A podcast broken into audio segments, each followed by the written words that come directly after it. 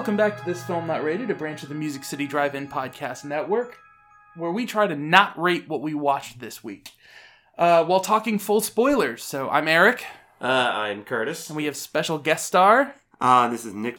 So there is a bit of a competition that we go through on this film not rated.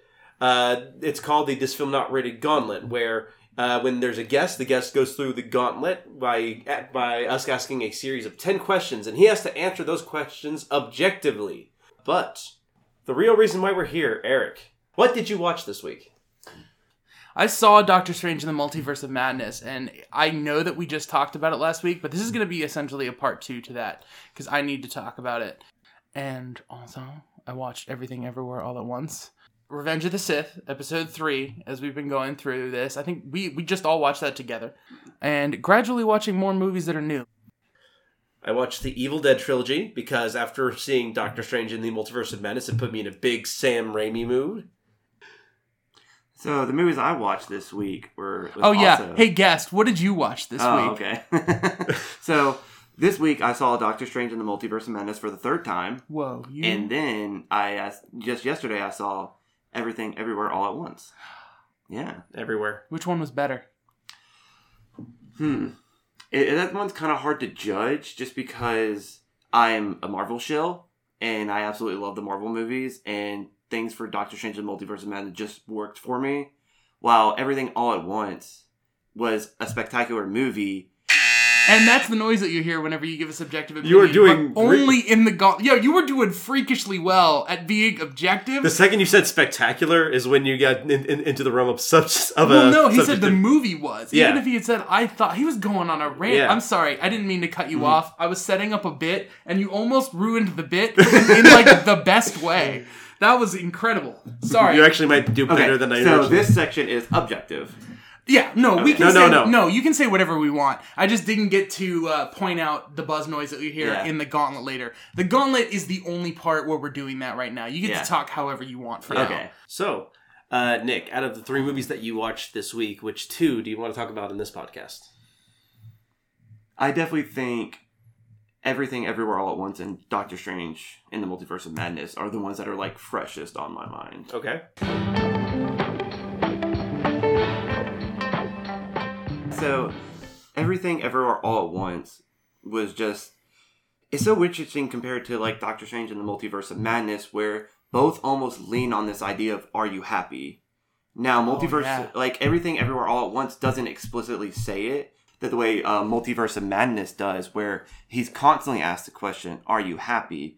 While Everything Everywhere All at Once goes more into this idea of like kind of showing and not telling, where um, Waymond wants to work things out with his wife, but he's gotten to a point where she just won't. So he's the one initiating those divorce papers. Where in the beginning of the movie, it seems like she's not happy, therefore she's initiating the divorce.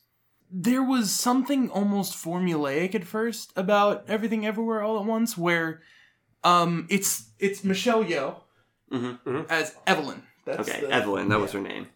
and Ke Quan, and uh, as is Mhm. uh, Waymond. Wayman, short round.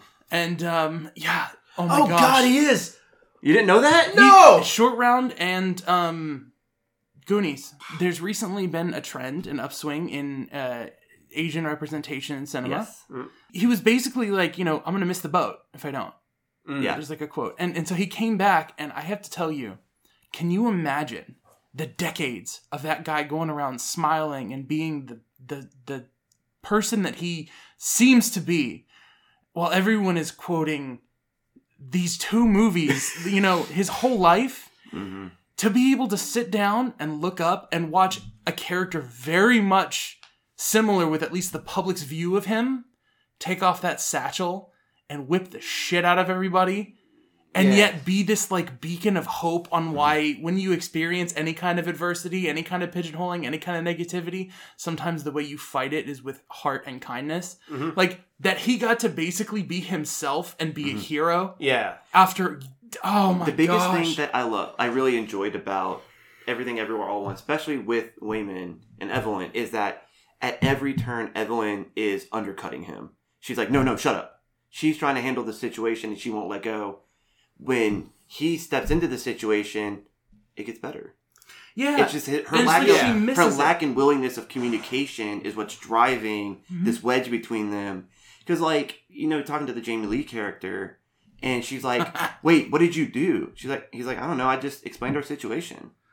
So, so not only do you have Michelle Yeoh's character putting a wedge between her and her daughter because of, of, of her sexual orientation, but also her daughter not having the, the, the fortitude or faith to like actually stand up to her to her mom. So there's like that Mhm. going on, and then you get the same kind of relationship between Michelle Yeoh and uh, Gong Gong, played by uh, James Hong. Uh, and so you have the sense of, of a generational gap Yeah, going through the entire movie, and how it. it the, the funniest thing about this whole thing is how, how it takes the multiverse breaking down for them to solve any of their problems because they just can't talk to each other like human beings. yeah. So I understand that, and like I think the interesting thing so far, like with the movie and like leading up to the end, is like mm-hmm. she's like driving these wedges at every turn, mm-hmm. but then. I think my favorite sequence as the movie is when she's literally just staring Waymond in the face and the lights are flashing because she's experiencing all the different universes at once and just showing her like no matter what path that they took, eventually their love brings them back together. And it's her rediscovering this love for him, for her family, wanting to work things out and actually talk. Yeah. You know, it, it was just like a nice like breakthrough realization for. Like, but like you said, it takes the multiverse for that to happen. there's such a there's such a strong I, I have two two huge things that I, I want to get out about this movie. One of them, the the relationship between a mother and a daughter, and things that are so unique and specific to that relationship of Yeah. judgment and these kind of things. Like there's something special about that that really like exists in that moment. There's something there the exposition dumps early in this movie.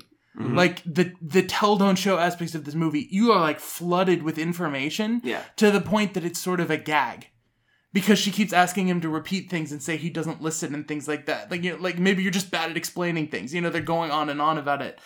And but the thing is, it sort of lays this padding for you to go do anything from dildo martial arts ass fights So all the way to uh just like compassionate hot dog finger licking which i know all that sounds sexual but it's it's to like really grounded martial arts. And uh, like here's the thing. This movie you can pick apart whether the exposition is a good thing you can pick apart whether performances are justified or not. Everything in this movie exists as it is because of everything that came before it and everything that's not in this movie is not in this movie just because that time in the future hasn't passed yet. And I know that's just, just like generic bullshit that you could say about anything, but as something that references so many different styles Mhm. of movie making, aspect ratio changes, different pokes at what people enjoy and what's important to different people, how the scale goes from save the universe Luke Skywalker from Darth Vader all the way down to hug your daughter because she doesn't feel accepted.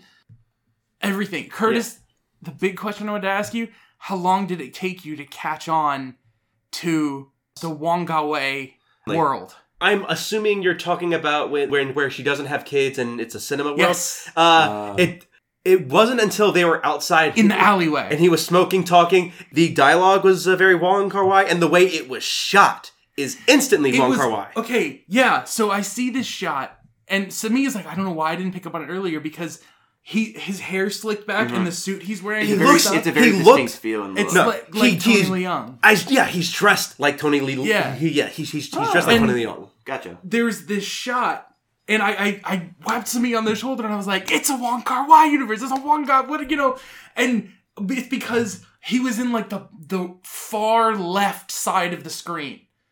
And, And the, the aspect ratio was fully open on the thing. And there was just that green tint over everything. Yes. And then right when I whapped her on the shoulder to say that, it cut away and the passengers in the back one were doing that jittered uh shutter frame walking. Yes. That was it's straight out of Chungking Express and, Yeah. and Uh, Fallen Angels. A couple and of all other that. his films, yeah.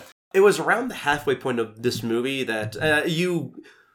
I actually don't think the main character is Michelle Yeoh. She is by far the driving force, but the character that the whole thing is focused on is her daughter. I think the funniest thing about that, because again, we're going to be Zoom, talking about zoom. another multiversal movie where honestly, I would say Doctor Strange is not your driving force of that movie. It's probably it's more than likely Wanda. Hang on a second.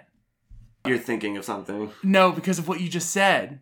Both movies start with a figure hmm who are pulled by a figure that comes out of the multiverse to encounter an evil force that is spreading from mind to mind in their own head in another universe. In the end, literally, she lets go Yeah. in order to let the girl do what do it, and it's just her being her honest self. Mhm.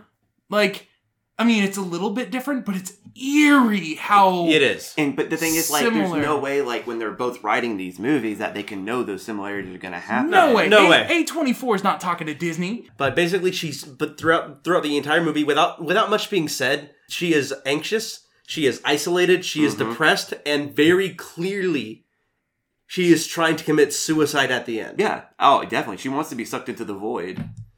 and that's probably the uh, the most emotional part of the movie for, for, for me because you know it's it's actually the grandfather uh, from the other universe that's wanting her to go away because that's the evil force and once the evil force is, is gone but the mother is so determined to just not let go despite the strife she literally pulls her out and then right, right after that she's out by the car they're going she lays into everything that she finds fault in with her daughter but still says no matter what i'm gonna be here Yeah. Yeah.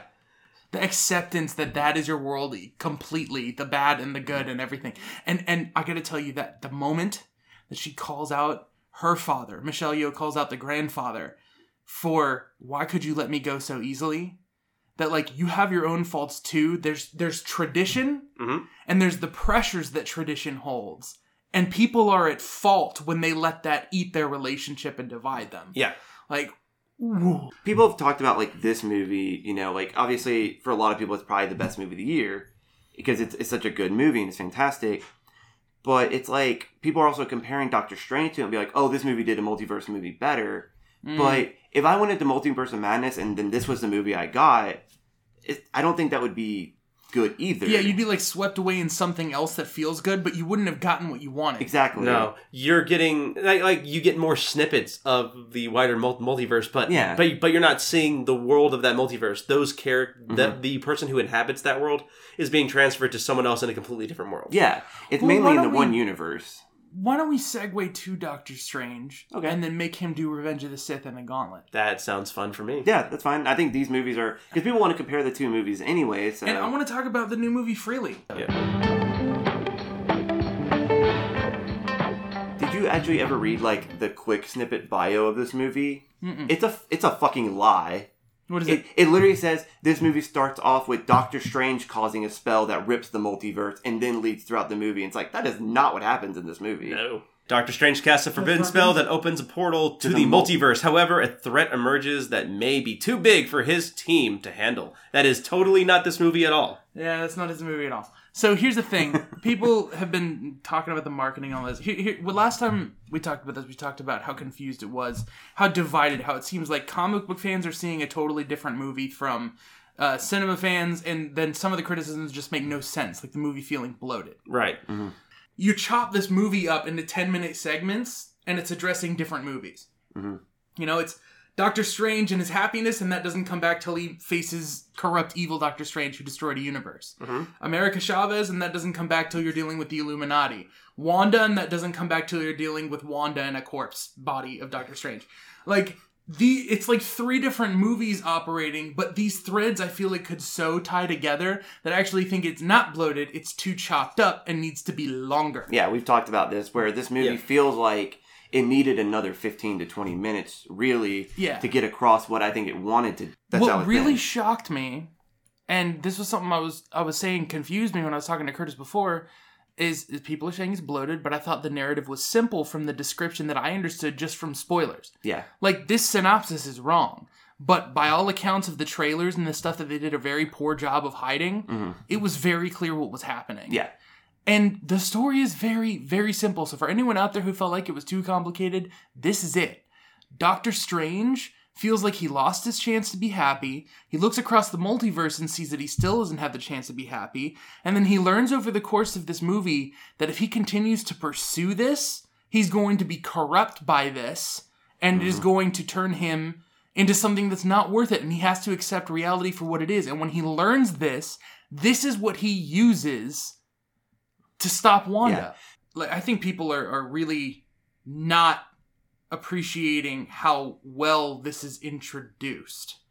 I'm not, not like I'm, I'm winking at anyone here, but if you're going to talk about the genius of the opening of Star Wars, how clearly it communicates the rebels versus the empire, and you're going to look at someone who seems to be mothering a field like plants and then she unlifts a veil and they're all dead and rotted in service of her hunting down something that's corrupting her Mhm. that instantly tells you the story of what's going on Yeah. Yep.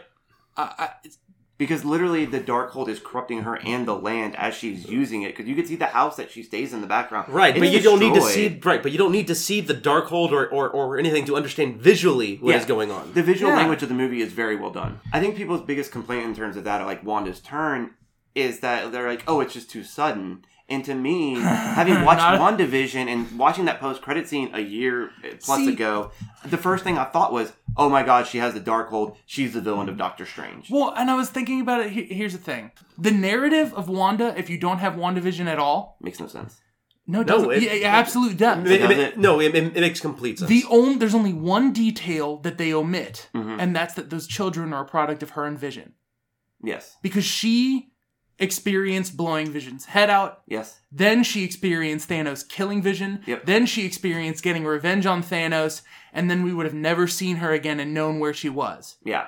So this idea that she was in a good place and she changed too quickly, So like if you're like if you're going by the rules established by this movie, which they do when they first introduce her, is the dream walking. yeah. And they show her having like being with those kids. yes. Which I mean it's not explicitly stated in this movie because some people are like, Hey, how does she know what the kids look like in her bubble? Yeah.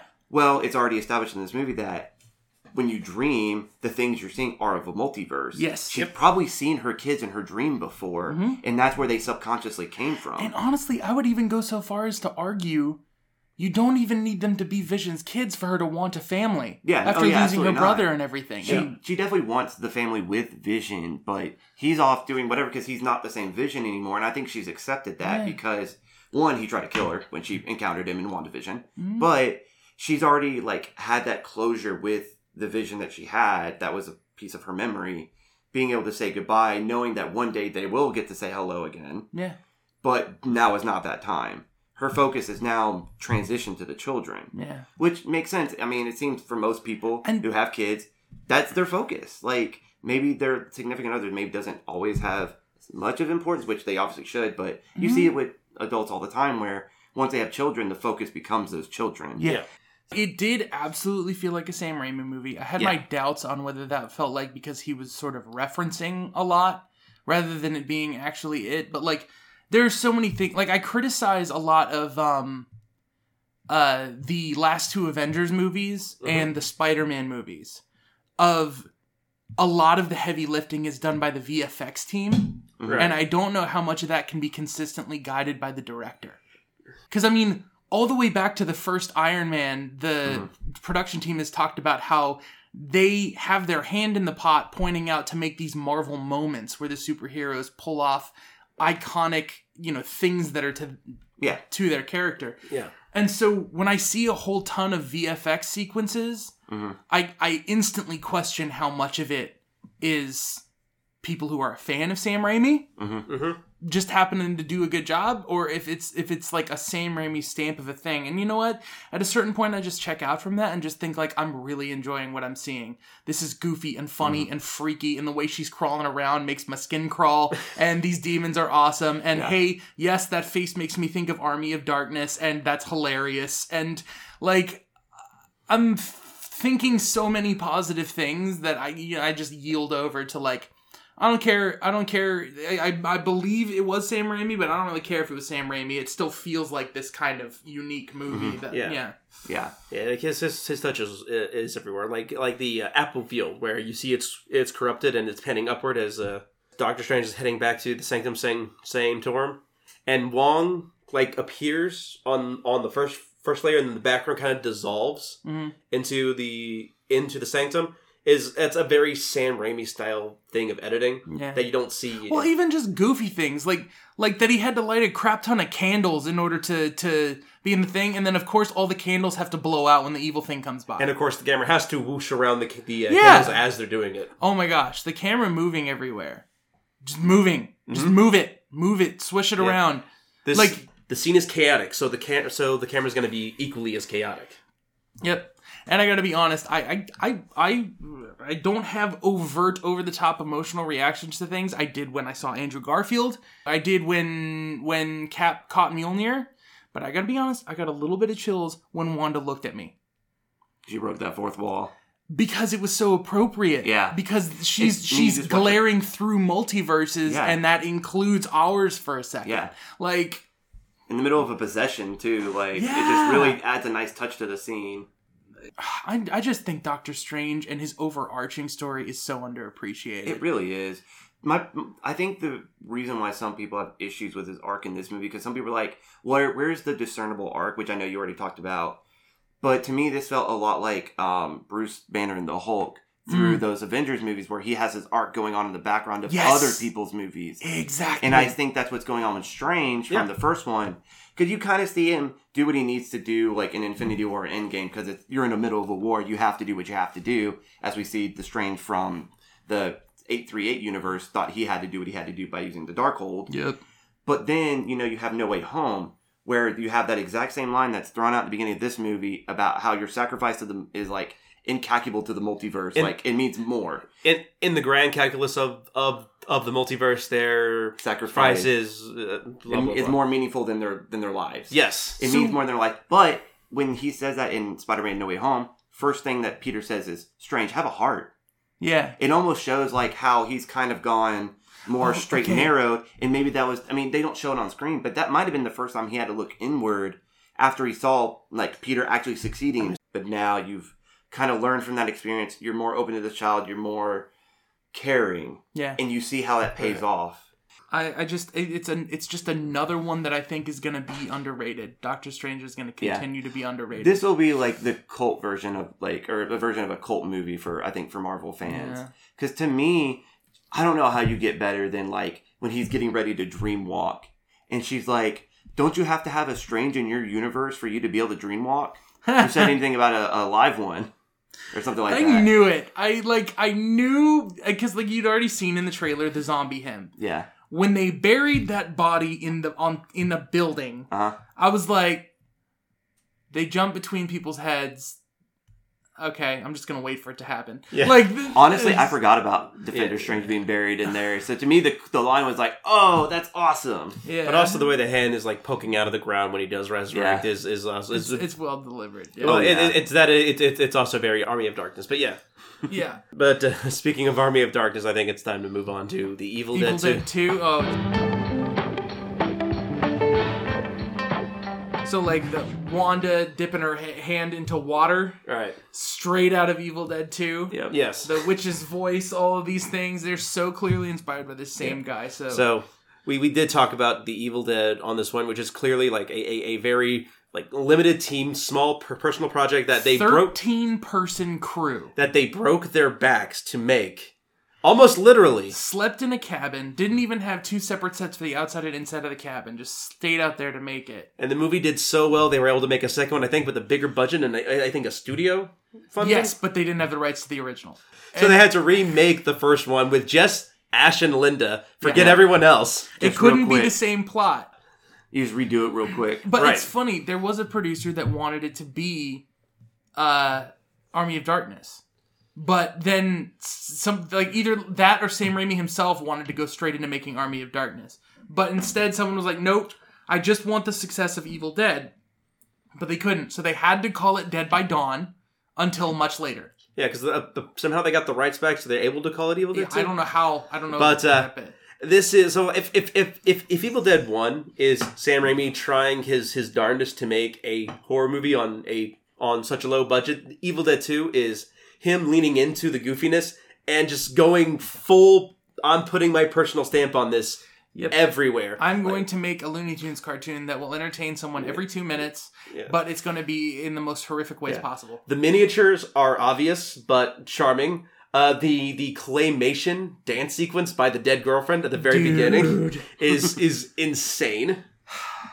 I'm never gonna forget. Like that's one of those things that the first time you watch it will stick with you. Yes, Like it's a f- really good, like fun effect.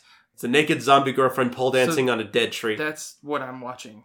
Like that's that's what I'm watching. and that, that kind of puts you into the mood for the rest of, of the movie because as this thing goes on, it's it's Ash slowly going into madness a, a- Mm. as the story goes on. I, I, Uh, I have to I have to shout this specific part out for. Will. Um, that the book he uses to squash his hand with is a farewell to arms. That's Yeah, That's nice. Yeah. Uh, vi- a visual pun that uh, will be revisited by Sam. Well, well, not, well, not, not that who's specific. laughing Now. now when he stabbed his own hand. This is by far the movie where where uh, Bruce Campbell gets to showcase his his chops as a physical actor Oh my god! entirely. Like it, it- it's him for like h- like an all of it. hour. Yeah. Just Like, yeah. there, there, there is no stunt double when he's doing backflips on the floor, and his possessed hand is controlling him and smashing him with, I'm, I'm assuming, breakaway pots. Uh, like he's putting himself in like almost actual danger or harm for the sake of the film. A lot of the film footage is like sped up to give it this like unnatural speed and motion, which makes it a little bit more creepy and a little Uh, bit more cartoony. and and and and, Definitely has that cartoony yeah. feel. Yeah. and um, to avoid giving this this film an, an NC-17 rating, uh, they had to cut away a bit of the blood. Uh, and by and by, by by cutaway of the bit of the blood, I mean they turn the blood from red to black to green.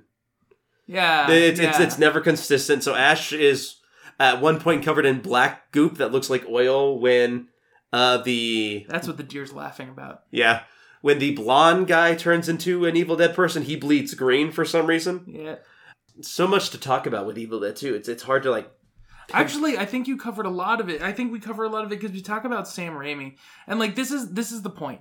It's his his his thing seems to just generally across the board be, I just want to entertain people, Oh yeah. yeah. Uh, and like every decision is guided by, it. and that's why the movies are filled with things that don't need to be there. yes. You don't you don't have to have a sequence where they have to cover all the reflecting pools in Doctor Strange, or she's gonna get them. Like they could have Wanda show up just by busting through the wall, but instead she's gonna crawl out like Samara from the Ring out of a gong. That's awesome. Oh my gosh! Okay, And this with Evil Dead, it's like that all over the place. You know, like it's it's around the third act where he starts to get uh, punny and a bit more like a bit of the Ash that you see in the Army of Darkness. It's, it's it's after he's done being possessed by a deadite for the second time because of Linda's necklace and the power of love and that stuff. yeah. But it's it's it's literally I'm all right. Now let's go carve ourselves a witch. Cut to the work shed where he's strapping a chainsaw to his stump of a hand just so he has some sort of a weapon. yeah. And it's the first time you get groovy Yeah. in any of these movies. It was done as an intentional um, half parody of 80s action heroes Mhm. because I guess they didn't think how much Bruce Campbell could have very easily been a star like that. Mhm. And I don't know why he wasn't. A lot of people, it's just that's the thing. I don't know why Bruce Campbell wasn't a huge star. Right. Doesn't make any sense. But so he goes and he tries to parody one, and then he ends up like being a cult favorite one, and then having to play that role forever. Like, it kind of does in Doctor Strange in, in the Multiverse of Madness, where you you get to see him being a bit of uh, not in control of his body again. what about Yeah. you? When did you watch? You, was it your time, first time watching Evil Dead 2? Actually, the first time I watched it was, ah, it was probably a couple of years ago. Yeah. But yeah, we rewatched it. Still really good. Yeah. Honestly, to me, the funniest part of the movie, and it, it's so dumb because it's just like you said, a Saturday morning cartoon. The evil like spirit is like zooming in on the house, and it breaks some doors. And, ah, and he runs, turns the corner, ah, and it's like he's inside the walls, Yeah. but they're never ending, and he's just like ah, and he keeps running. Ah. It's almost like Sam Sam Raimi's taking you on a tour of the house, so you know the layout for everything to But it's come. within the walls. but it, but the way it ends, it's like Ash vanishes, run, run, back up. Yeah, it's like I can't find him. I'm leaving. Yes. so just stuff like that was that was really good. Yeah.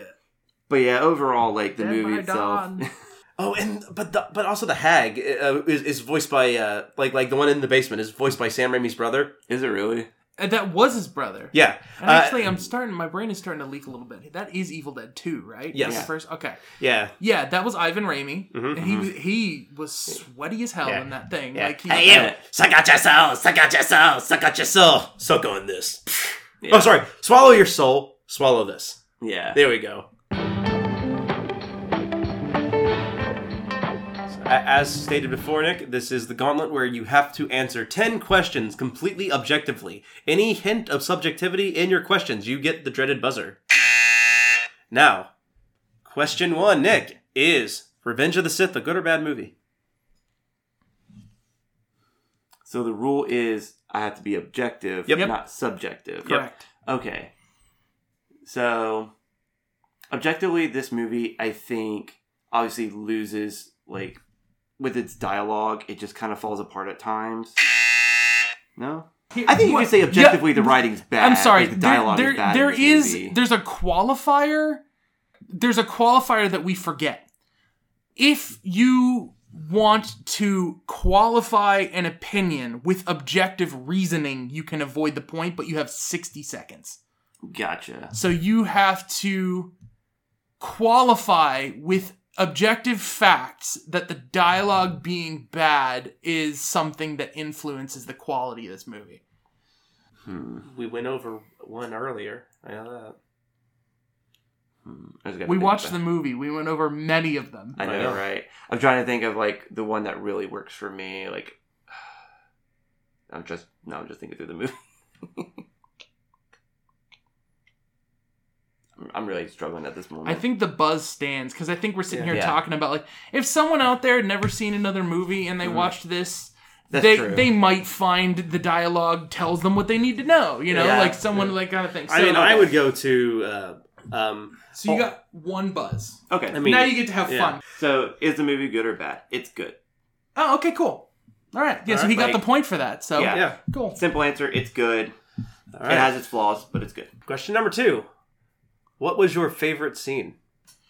I would actually almost say the opening sequence of the movie is like almost got there. I saw you look at me. So to me, like when they're flying through, it's nice and calm. You're like, okay, where are they at? And then it turns over the ship, and there's action. There's the explosion. Things are happening, and it's very intense. I don't know. It just it was such a shock because the first word of this movie is war, and when you first open the shot, it's quiet, and then it turns and boom. There's your war. It's happening. We have to rescue Chancellor Palpatine. If we don't, things can go bad quick. Good. You got past that one.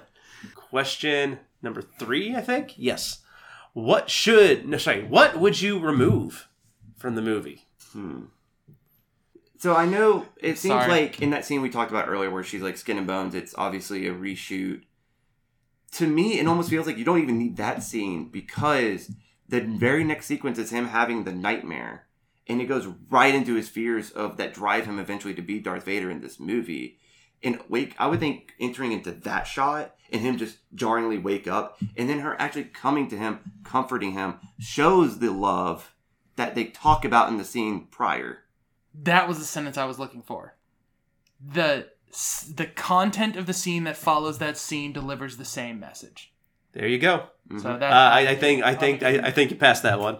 Uh, who's the best actor and who is the worst actor? Oh, that's interesting. Um, I feel like the fan favorite is is Obi Wan in this situation, but if I had to go based on what this movie is trying to accomplish, it's Ian McDiarmid.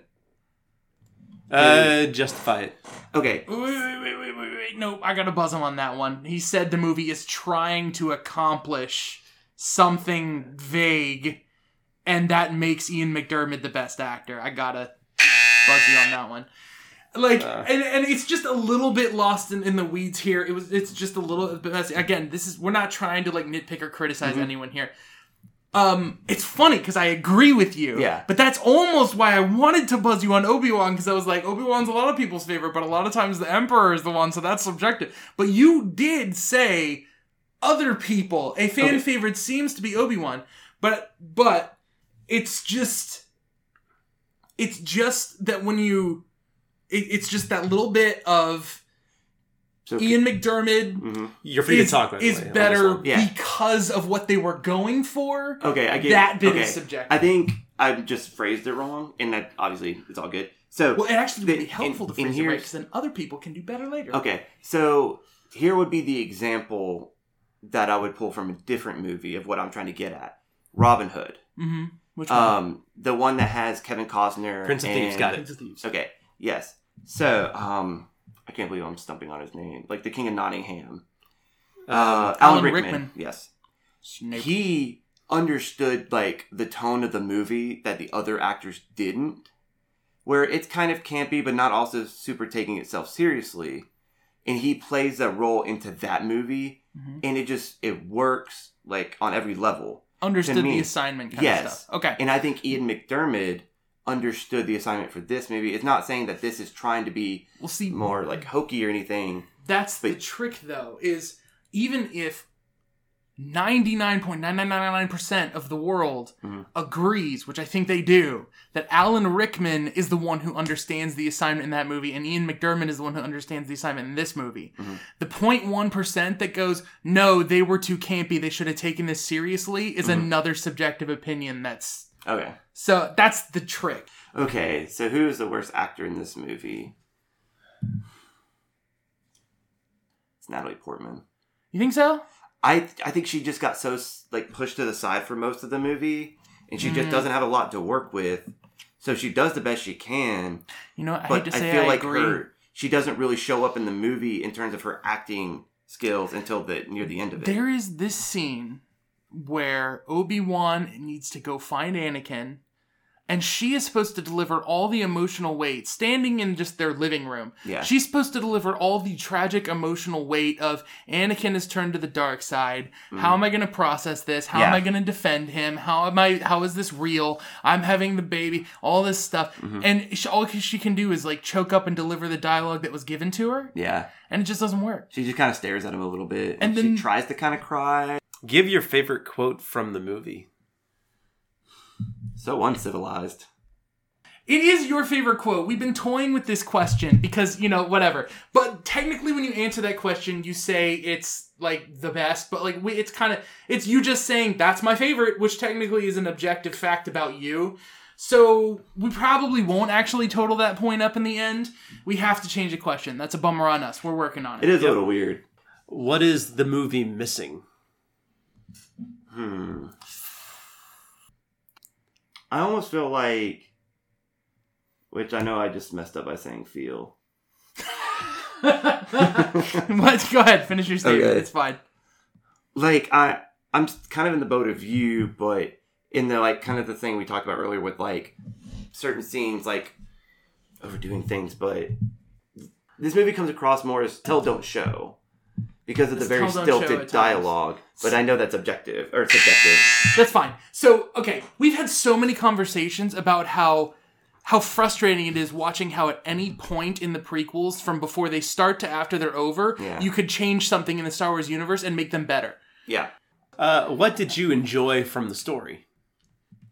I think what I enjoy from the story is how it portrays Anakin and Obi Wan with their relationship at the beginning, where he's still like kind of the Padawan to the Master, mm-hmm. but as they progress through the story, as they are forcibly separated more often than not, Anakin, like Obi Wan, has to realize Anakin can handle things on his own, and he has to trust him.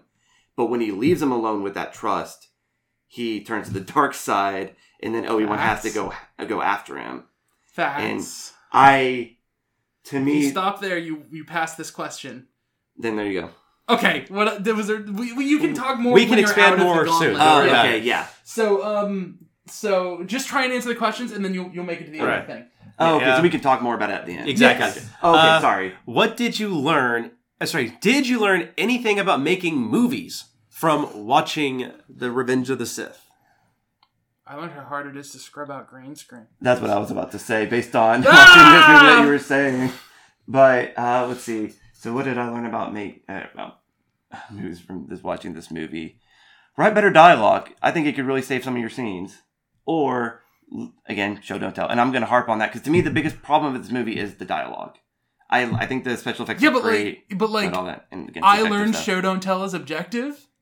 It could save some of your scenes is subjective. Yeah. You were so close. you could I know. Uh, what would make you want to watch this again? So, but it's just, would you watch this again? Is that Uh, what the question no, was? what would make you watch it again? Oh, what would make me watch this again? My wife telling me that she wants to watch it tonight. Objective fact. Yep. Can't fight that. no, That's you awesome. can't. Uh, and then the, now, ah, the best question, the question that we ask everyone for the last question of the gauntlet. Nick, would Nicolas Cage make this a better movie? Yes. That's a buzz. Okay. But now, why? The why? question is how, in what role? You have to explain the way Nicolas Cage would make it better. Is it because he's Padme? No, it's because he's Jar Jar. Jar Jar didn't do nothing. Exactly. Make more Jar. Jar. Being like you make Nick Cage Jar Jar, and he's like, "Misa, going on here? What's Oh, happening?" Oh no! Wow. Why'd that suddenly feel so? No, Oh, no. I, I, I, What's a going on here? I, I actually wouldn't mind. Misa upset.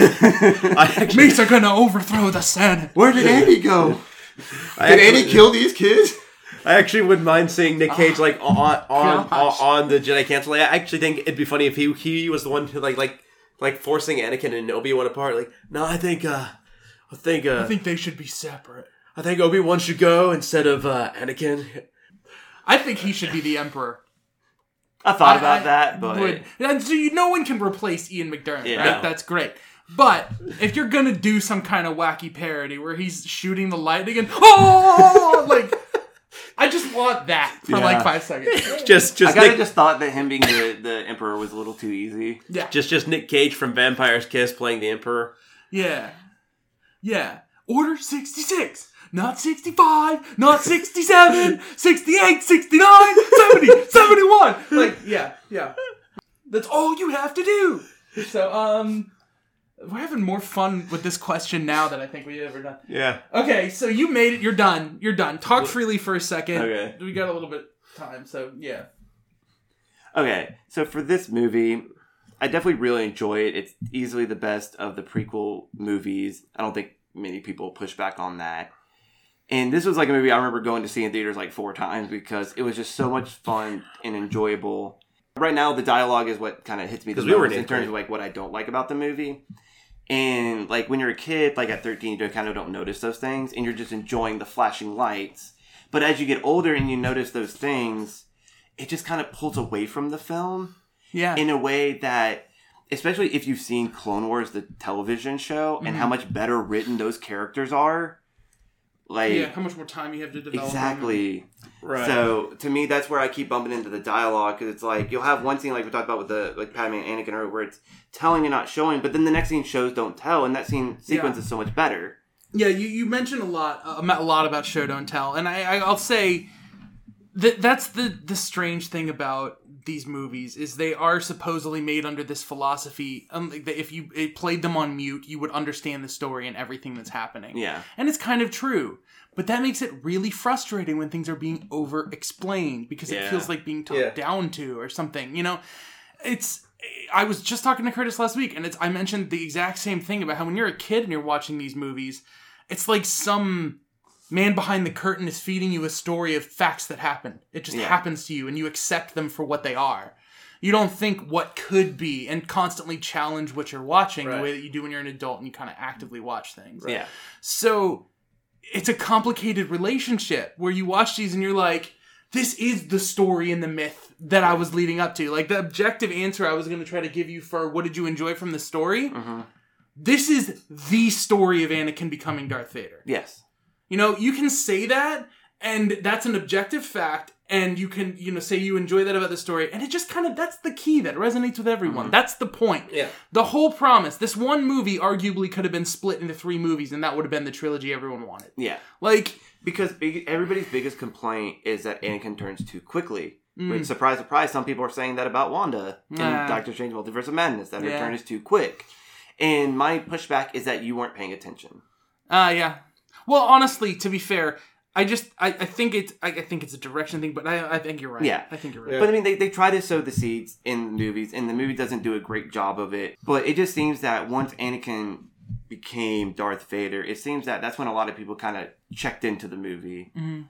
Versus kind of seeing the the questionable things that Jedi were doing earlier in the movie that was making him be like, is this the right path I need to go? And then you know, going with the Emperor and the Emperor talking about the flaws of the Jedi and how yes, it's a point of view, but here's how the Sith can help you in achieving your personal goals, which that's what the Sith want to do anyways. They want to achieve their own personal goals. Yeah. It- yeah. They make Anakin so slow on the uptake. And it's funny because I don't think it's that slow. I think if you remove the the feeling of like surprise, if you had just made him not act surprised that he found out that the dude's the Sith Lord, Mhm. it would have done a world of difference. Like Right. in, in this. Because Anakin is talking to him. He's talking about being evil. Everyone else is thinking, dude, he's evil. Yeah. But then it's the fact that he actually pulls out his sword and he's like, "You're the Sith Lord." Like, it makes it seem like he didn't get it all this time. Yeah. it makes Yeah. him seem dumb. Like it's really Yeah, frustrating. no. And it doesn't help that, you know, they set him on this assignment to watch the Chancellor because they don't trust him because he's held his power for too long. They're assigned and they're telling Anakin these things. And Yeah. it just like goes over his head because he's built this relationship with Palpatine over these years. It begs the question: if you if you didn't know, if you got to watch these movies without having seen any Star Wars and you didn't know it was going to happen, would everyone feel as dumb? Yeah. You know, when when they're all standing around a holotable and Mace Windu is like, "I sense a plot to destroy the Jedi." Really? Yeah. just now, three movies in, after you saw a Sith Lord kill a Jedi Yeah. in episode one, 15 years ago, you sense a plot to destroy the Jedi. Yeah. Like, that's so bizarre. And these are examples of the dialogue, too, that you're talking about. It's just like clubs you over the head with, like, Mm-hmm. No. why uh, are we talking about like, this? yeah. Like, Now, uh, I will say that uh, after our talk last time with uh, episodes two and one, and how you keep saying that uh, not not only is this a, a step backwards in, in time for the prequels, it's a step backwards in time as far as like film appreciation and, and what George Lucas is drawing from. mm, Because watching episode three now, I, I and ha- after, seeing a whole bunch of like 30s and 40s films at, at this point, like, I see a lot of, of similar film language from from those movies being put on Star Wars here. well, it's still a lot of noir. Yes, I mean, like the, the shade of the curtains over Anakin's face when he's talking to Yoda, Mhm. and then, like you said, the shade dividing him between Obi Wan. Yeah. There's there's not a lot of um, you know, Dutch angles and like Yeah, and no. like paranoia and all, but like if Anakin had an inner monologue running of distrust, like and Anakin was just a little bit more shifty. Mhm. He should be like a femme fatale if like her love with him is supposed to bring him to the dark side. You know, like there's there's hints of it, but it's still an adventure serial, so you can't have it be this thing. You Yeah. know, it's like I mean, it, it, it's it's interesting to look at and notice, but uh, it, it, but whether or not it affects the film in a positive way, I don't know about that. It almost I feels like it slows it down a bit too much. in the end, I hate to say this because it's just true for everything, so it's kind of a cop out. Hmm. It is what it is. What you feel about these movies is your personal experience. Yeah. Like I I watched this for the first time and I intentionally tried to comb my hair like Anakin when I was going to see it cuz I had already played Lego Star Wars. I had already read the Dark Horse graphic novel of it, but I didn't tell my friend that I knew it was going to happen, so I just went in and um and uh, then I think the first time that I saw the movie on DVD was at your guy's house Yeah. because you got a bootleg copy of it, you Yeah. pirates.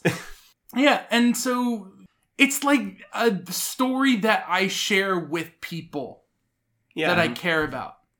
You know? yes. And I know I mentioned this earlier, and that you saying that kind of brought it up. Like we were sitting there getting ready to watch this movie, or at least starting the movie, and you were talking about how you were like excited again to watch this movie. O- only after the movie started. Yeah, but that's what I'm saying. But I feel like I enjoy these movies better when I watch them with other people. Yeah, Mhm. but like like like watching R two uh, on the speeder with with with Anakin talking to Obi Wan, like Mhm. gave me like a wave of nostalgia, like being back in the theater again that I haven't felt Mhm. since then. It, it, it it's hard to explain. Yeah. Well, um, we're done with the prequels. We are gonna do a weird coverage of a TV show for the first time, I think, when we've watched Obi Wan. Yeah, So I guess we did this a little quick. I don't know. You have Yeah. le- you only you have less than two weeks. Yeah, but then we gotta wait for the show to be over.